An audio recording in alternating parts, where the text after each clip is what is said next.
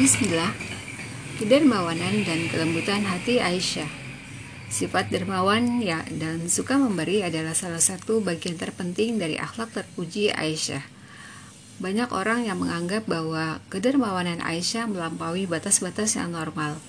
Ia memberikan apa saja tanpa memikirkan nasibnya sendiri. Dalam hal ini, Aisyah mirip dengan ayahnya, Abu Bakar As-Siddiq. Dan di luar semua itu, Aisyah beruntung memperoleh teladan yang luar biasa dari Rasulullah SAW. Sosok yang memberikan perhatian terbesarnya kepada kaum duafa serta selalu berusaha untuk membebaskan mereka dari penindasan. Keluarga Abu Bakar memang dikenal sebagai keluarga yang dermawan dan murah hati. Saudara perempuan dari Aisyah, Asma binti Abu Bakar, juga terkenal sebagai perempuan yang suka memberi dan membantu kaum miskin. Abdullah bin Zubair menuturkan, Aku tidak pernah mengenal dua orang perempuan yang lebih dermawan daripada Aisyah dan Asma. Keduanya memang berbeda. Aisyah mengumpulkan semua apa yang dimilikinya, lalu setelah harta itu mencapai jumlah tertentu, barulah ia membagi-bagikannya. Sementara Asma cenderung tidak menyimpan apa pun untuk esok hari apa yang diterimanya pada hari suatu hari maka disedekahkannya pada hari itu juga. Hadis riwayat Bukhari. Aisyah sering kali berutang dan meminjam uang. Ia pernah ditanya mengapa engkau sering berutang? Aku pernah mendengar Rasulullah Shallallahu Alaihi Wasallam bersabda Allah Subhanahu wa Ta'ala pasti akan menolong seorang hamba yang benar-benar berniat untuk melunasi utangnya. Maka lanjut Aisyah, aku berharap Allah menurunkan pertolongannya kepadaku. Hadis riwayat Ahmad, Hakim, Baihaqi, dan Tayalisi. Aisyah menyedekahkan semua harta yang ada di tangannya berapapun jumlahnya. Suatu hari Aisyah didatangi oleh seorang perempuan yang membawa dua orang anak perempuan. Perempuan itu meminta makan. Aisyah menuturkan, saat itu aku hanya memiliki sebutir kurma yang segera kuberikan kepadanya. Ia pun membagi sebutir kurma itu untuk kedua anaknya. Kemudian ia berdiri dan pergi. Tidak lama kemudian Rasulullah Shallallahu Alaihi Wasallam datang. Lalu kuceritakan kepada beliau apa yang baru saja terjadi. Maka beliau bersabda, Barang siapa yang membantu anak-anak perempuan seperti itu, lalu ia berbuat baik kepada mereka, maka mereka akan menjadi penghalang baginya dari api neraka. Hadis riwayat Bukhari dan Ibnu Hibban. Seorang laki-laki miskin pernah mendatangi Aisyah dan meminta agar ia diberi makanan. Saat itu Aisyah sedang memegang setangkai buah anggur. Maka Aisyah menyuruh seseorang untuk memberikan sebutir anggur kepada laki-laki miskin itu. Menerima pemberian itu, sang laki-laki miskin terkejut. Aisyah berkata, Engkau heran melihat pemberian yang sedikit itu. Tidakkah engkau melihat berapa banyak zarah yang terdapat dalam sebutir anggur tersebut? Hadis riwayat Malik dan Ibnu Sa'abi Saibah. Tampaknya ucapan Aisyah itu merujuk kepada ayat, maka barang siapa mengerjakan kebaikan seberat jarah, niscaya dia akan melihat balasannya. Quran Surat Al-Zalzalah ayat 7 Urwah mengisahkan bahwa Aisyah pernah menyedekahkan uang sebesar 70 ribu dirham, padahal bajunya sendiri bertambal. Suatu hari, Muawiyah menghadiahkan uang sebesar 100 ribu dirham kepada Aisyah. Aisyah segera menyedekahkan seluruh uang itu dan tidak menyisakan speser pun untuk dirinya. Lalu Barirah berkata, Engkau sedang berpuasa, mengapa tidak kau sisakan satu dirham saja untuk membeli daging? Aisyah menjawab, Andai aku ingat, aku pasti akan melakukannya. Hadis riwayat Hakim.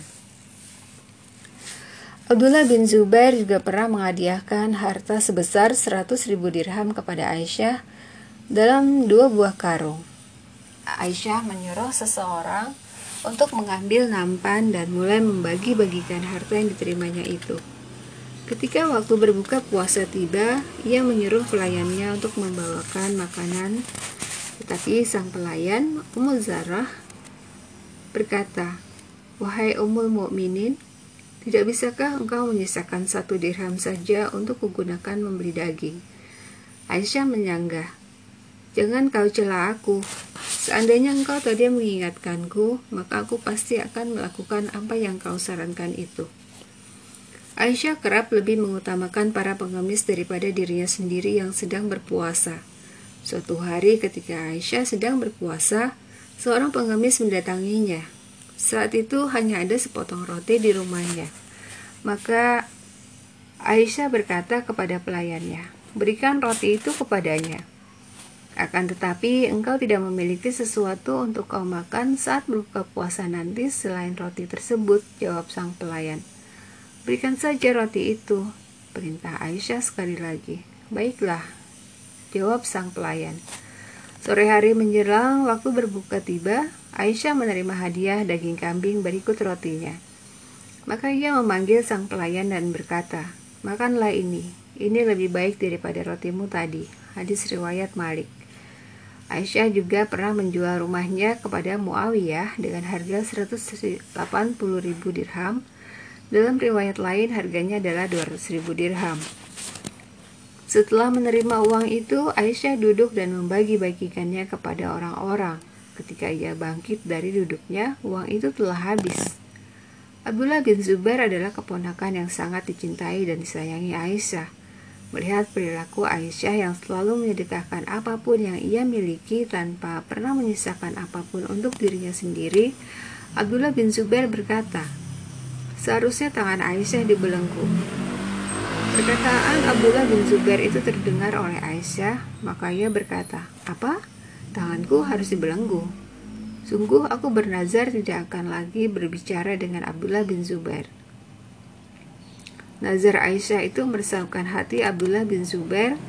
Ia meminta beberapa orang dari suku Quraisy termasuk para paman Rasulullah Shallallahu Alaihi Wasallam untuk membujuk Aisyah. Akhirnya hati Aisyah pun luluh dan ia membatalkan nazarnya itu. Hadis riwayat Bukhari. Aisyah adalah orang yang paling waro dan takut kepada Allah. Hatinya lembut dan ia sering kali menangis saat melakukan haji wada bersama Rasulullah Wasallam, Aisyah mengalami haid sehingga ia tidak bisa melaksanakan umroh. Ia menangis ketika Rasulullah Wasallam mendatanginya. Setelah darah haid Aisyah tidak mengalir lagi, Rasulullah Wasallam memerintahkan Abdurrahman bin Abu Bakar untuk mengantar Aisyah berihram umroh dari Tanim. Hadis riwayat Bukhari dan Muslim. Suatu hari Aisyah menangis terseduh-seduh. Rasulullah Wasallam mendatanginya dan bertanya, "Mengapa engkau menangis?" Wahai Rasulullah, aku teringat kepada Dajjal. Hadis riwayat Ahmad dan Ibnu Hibban. Pada saat-saat terakhir menjelang wafat, Aisyah teringat kepada kesalahan-kesalahan istihad yang pernah dilakukannya. Lalu ia berkata, Andai saja aku tidak pernah diciptakan di muka bumi ini, andai saja aku adalah sebatang pohon yang bertasbih kepada Allah dan melaksanakan semua kewajibannya. Hal ini terdapat di dalam At-Tabaqat Al-Kubra karya Ibnu Sa'ad. Telah dijelaskan di pembahasan terdahulu bahwa Aisyah pernah bernazar untuk tidak berbicara dengan Abdullah bin Zubair. Tetapi setelah orang-orang membujuknya, hati Aisyah pun luluh dan ia membatalkan nazarnya. Untuk menembus nazar itu, Aisyah memerdekakan 40 orang budak. Belakangan hari, Aisyah mengingat apa yang dinazarkannya itu dan ia menangis terseduh-seduh hingga air mata membasahi kerudungnya. Hadis riwayat Bukhari. Telah dijelaskan juga bagaimana Aisyah menangis ketika kaum munafik memfitnahnya serta melontarkan tuduhan keji kepadanya dalam peristiwa hadisul ifki. Ketika itu Aisyah terus-menerus menangis dan nyaris tidak tidur. Bahkan kedua orang tuanya mengira bahwa tangisan itu akan merusak jantungnya. Aisyah sendiri pernah menuturkan sebuah kisah tentang seorang ibu yang membawa dua anak perempuan dan mendatanginya untuk meminta makan. Lebih jauh, Aisyah menuturkan, Maka kuberikan kepada perempuan itu tiga butir kurma. Dari tiga butir yang kuberikan kepadanya itu, sang ibu memberikan dua butir kepada kedua anaknya. Tiap-tiap keduanya memperoleh satu butir. Ketika ia hendak memakan kurmanya sendiri, kedua anak itu menatap wajah sang ibu. Maka sang ibu mengeluarkan kembali sebutir kurma yang telah berada di mulutnya Kemudian ia membagi sebutir kurma itu menjadi dua dan menyerahkan tiap-tiap potongan kepada kedua anaknya. Aku menangis menyaksikan peristiwa itu. Pada waktu yang sama, tiba-tiba Rasulullah Shallallahu Alaihi Wasallam masuk. Beliau bertanya, "Kenapa kamu menangis, wahai Aisyah?" Aku menjawab, "Wahai Rasulullah, aku terharu melihat kasih sayang seorang ibu kepada kedua anaknya." Lalu kuceritakan kepada beliau peristiwa yang baru saja terjadi. Hadis riwayat Ahmad. Ibadah Aisyah Aisyah melaksanakan ibadah termasuk ibadah-ibadah sunnah secara konsisten dan terus-menerus. Seluruh waktunya diisi dengan zikir dan tasbih. Salah satu ibadah yang dilaksanakannya secara rutin adalah sholat duha. Ia berkata, Aku tetap melaksanakan sholat duha sebagaimana aku melaksana, melakukannya pada zaman Nabi Shallallahu Alaihi Wasallam. Bahkan seandainya ayahku hidup kembali, aku melarang, lalu melarangku melakukan sholat ini, aku pun tetap tidak akan meninggalkannya. Hadis riwayat Ahmad. Aisyah juga pernah melaksanakan ibadah sepanjang malam bersama Rasulullah Shallallahu Alaihi Wasallam. Ia berkata, Aku pernah melaksanakan sholat semalam penuh bersama Rasulullah Shallallahu Alaihi Wasallam. Beliau membaca surat Al-Baqarah, Al-Imran, dan An-Nisa. Setiap kali membaca ayat tentang azab, beliau selalu berdoa kepada Allah dan memohon perlindungan. Dan setiap kali membaca ayat tentang nikmat, beliau selalu berdoa kepada Allah dan memohon anugerah. Hadis riwayat Ahmad. Jika Aisyah tertidur atau lupa sehingga tidak melaksanakan sholat malam, maka ia akan melaksanakannya sebelum sholat subuh.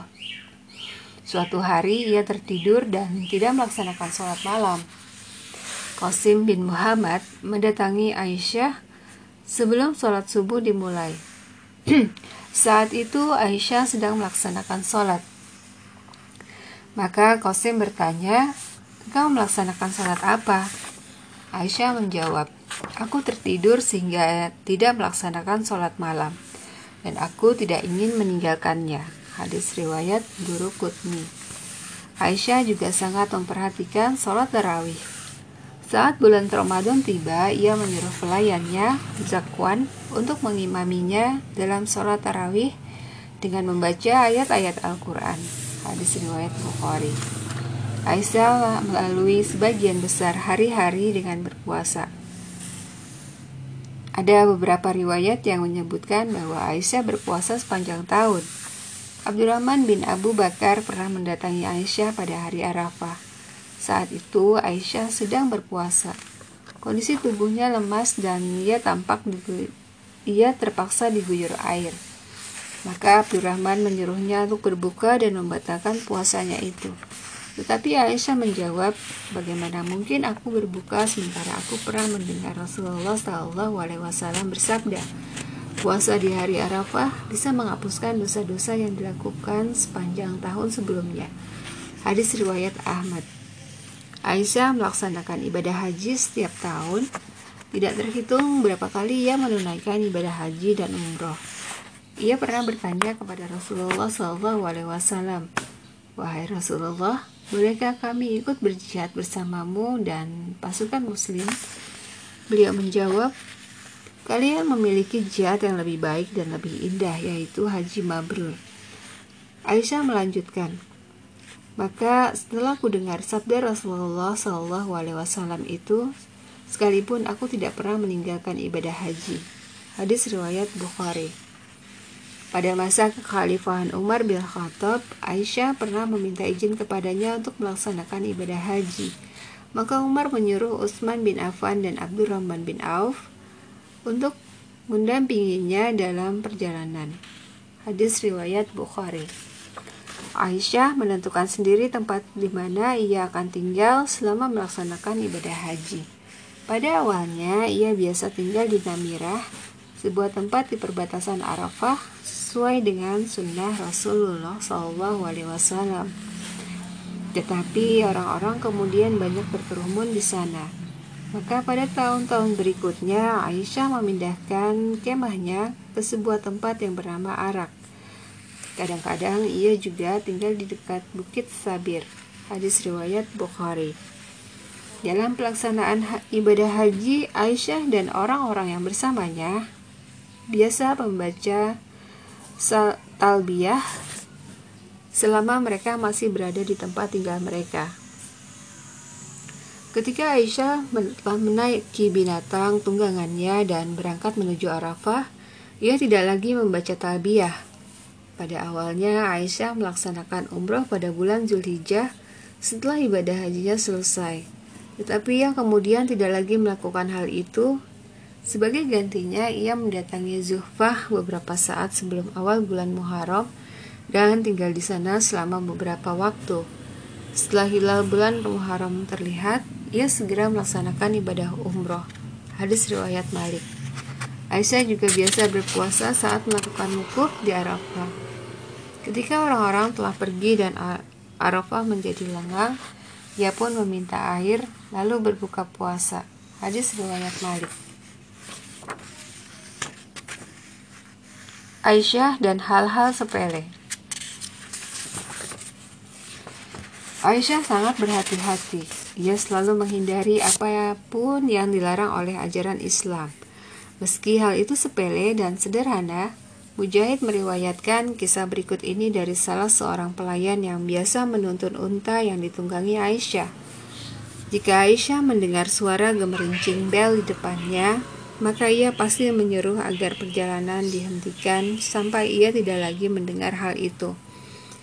Dan jika Aisyah mendengar suara gemerincing bel di belakangnya, maka ia pasti memerintahkannya agar untanya dipercepat sehingga ia bisa menjauhi sumber bunyi itu. Hadis riwayat Ahmad.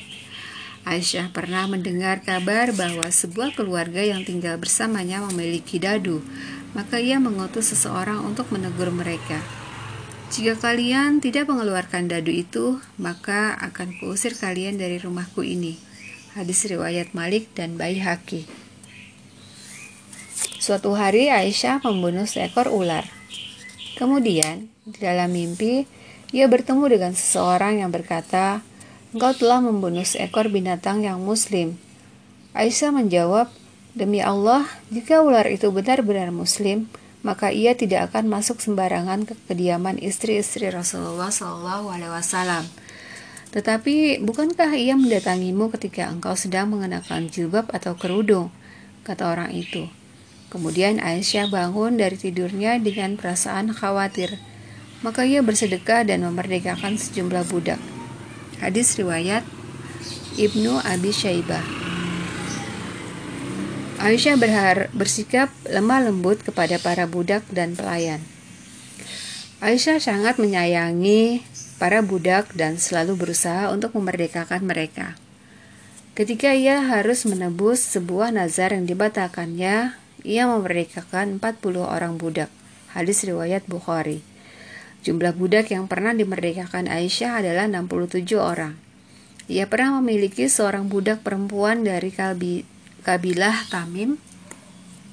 Ketika Aisyah mendengar dari Rasulullah SAW bahwa Bani Tamim adalah keturunan Nabi Ismail, maka ia segera memerdekakan budak perempuan itu. Hadis riwayat Bukhari. Bariroh pernah meminta Aisyah untuk membantunya dalam proses kitabah, pemerdekaan budak oleh dirinya sendiri. Bariroh tidak mampu memerdekakan dirinya sendiri, maka Aisyah pun membeli Bariroh untuk kemudian ia merdekakan. Hadis riwayat Bukhari, Muslim, Abu Daud, dan Malik. Suatu hari Aisyah jatuh sakit. Para keponakannya melaporkan keluhan Aisyah kepada seorang tabib laki-laki. Maka sang tabib berkata, Perempuan yang kalian ceritakan itu Aisyah terkena sihir dan yang menyihirnya adalah pelayannya sendiri yang kini sedang mengasuh seorang bayi. Bayi itu kencing di atas pangkuan sang pelayan. Mereka lalu menceritakan diagnosis sang tabib kepada Aisyah. Mendengar hal itu, Aisyah memerintahkan agar pelayan yang disebutkan oleh tabib tadi dihadapkan kepadanya. Pelayan itu pun datang. Aisyah bertanya kepadanya, "Engkau menyihirku?" "Ya," jawabnya. "Mengapa?" tanya Aisyah. "Karena aku ingin merdeka." Aisyah memang pernah menjanjikan bahwa pelayan perempuan itu akan merdeka dari dirinya telah jika dirinya telah meninggal dunia. Tetapi peristiwa itu mengubah niatnya. Aisyah berkata, Aku bersumpah demi Allah bahwa engkau tidak akan dimerdekakan. Kemudian Aisyah memerintahkan, carilah keluarga yang paling keras wataknya. Lalu jualah pelayan ini kepada mereka. Uang hasil penjualannya hendaklah kalian gunakan untuk membeli budak yang lain. Lalu merdekakanlah budak itu. Hadis riwayat Ahmad, Hakim, Baihaqi, dan Durukutni. Aisyah tampaknya hendak memberikan hukuman kepada pelayan yang telah menyihirnya itu. Tetapi Anda bisa memperhatikan bahwa hukuman itu justru membuat seorang budak itu seorang budak lain merdeka. Memberikan bantuan sesuai dengan derajat orang yang memintanya. Membantu kaum fakir dan miskin harus dilakukan sesuai dengan derajat serta tingkat kemuliaannya. Jika Anda ditetangi oleh seorang miskin dengan tingkat kemuliaan yang rendah, maka cukuplah bila Anda sekedar memenuhi, ke, memenuhi kebutuhannya. Tetapi jika yang datang adalah orang yang memiliki derajat yang lebih tinggi dan lebih mulia daripada orang miskin tadi, maka Anda pun harus memberikan penghormatan yang lebih besar daripada apa yang Anda berikan kepada orang miskin tadi. Aisyah selalu memperhatikan hal itu. Suatu hari, seorang pengemis mendatangi Aisyah, maka ia memberinya sepotong roti dan pengemis itu pun pergi. Tidak lama kemudian, seorang laki-laki yang berpakaian bagus dan bertingkah laku sopan mendatangi Aisyah. Lalu Aisyah mempersilakannya untuk duduk dan Aisyah menjamunya dengan makanan. Setelah orang itu pergi, Aisyah ditanya mengapa ia menunjukkan sikap yang berbeda kepada kedua orang tadi. Aisyah menjawab, aku pernah mendengar Rasulullah Shallallahu Alaihi Wasallam bersabda, berlakukanlah orang-orang sesuai dengan derajat mereka. Hadis riwayat Abu Daud. Aisyah dan hijab. Aisyah sangat memperhatikan hijab, terutama setelah ayat-ayat tentang hijab itu diturunkan. Jika Aisyah menginginkan agar seorang murid laki-laki bisa menemuinya, maka ia akan memerintahkan salah seorang kerabat perempuannya, saudarinya, atau putri saudarinya untuk membiarkan air susunya diminum oleh murid laki-laki itu. Hal itu Aisyah lakukan berdasarkan sebuah hadis Rasulullah SAW dengan proses penyusuan semacam itu, murid laki-laki itu memiliki status yang sama seperti cucu susuan Aisyah sendiri, sehingga ia bisa menemuinya sebagaimana lazimnya dua orang yang memiliki hubungan mahram. Sementara itu, Aisyah tidak pernah menampakkan diri kepada murid-murid laki-laki lain yang tidak disusui dengan cara seperti di atas. Ia selalu membentangkan hijab dan mengajar mereka di balik tirai. Salah satu bukti bahwa Aisyah sangat memperhatikan persoalan hijab adalah kenyataan bahwa ia tidak pernah melakukan tawaf bersama kaum laki-laki. Ia selalu melakukan tawaf secara terpisah dari mereka. Ketika seorang perempuan mengajak Aisyah untuk mengusap Hajar Aswad, ia enggan dan menolak ajakan itu. Hadis riwayat Bukhari. Jika Aisyah hendak melaksanakan tawaf pada siang hari, ia memerintahkan agar tempat tawaf dikosongkan dari para lelaki. Hadis riwayat Bukhari dan Ahmad. Dalam riwayat yang lain disebutkan bahwa Aisyah menutupi wajahnya dengan jilbab saat melakukan tawaf. Suatu hari, seorang budak laki-laki menemui Aisyah dan menyerahkan sisa uang tebusannya. Maka Aisyah berkata, "Setelah ini, engkau tidak boleh lagi menemuiku." Engkau harus berjihad di jalan Allah. Hadis riwayat Ahmad dan Tabrani.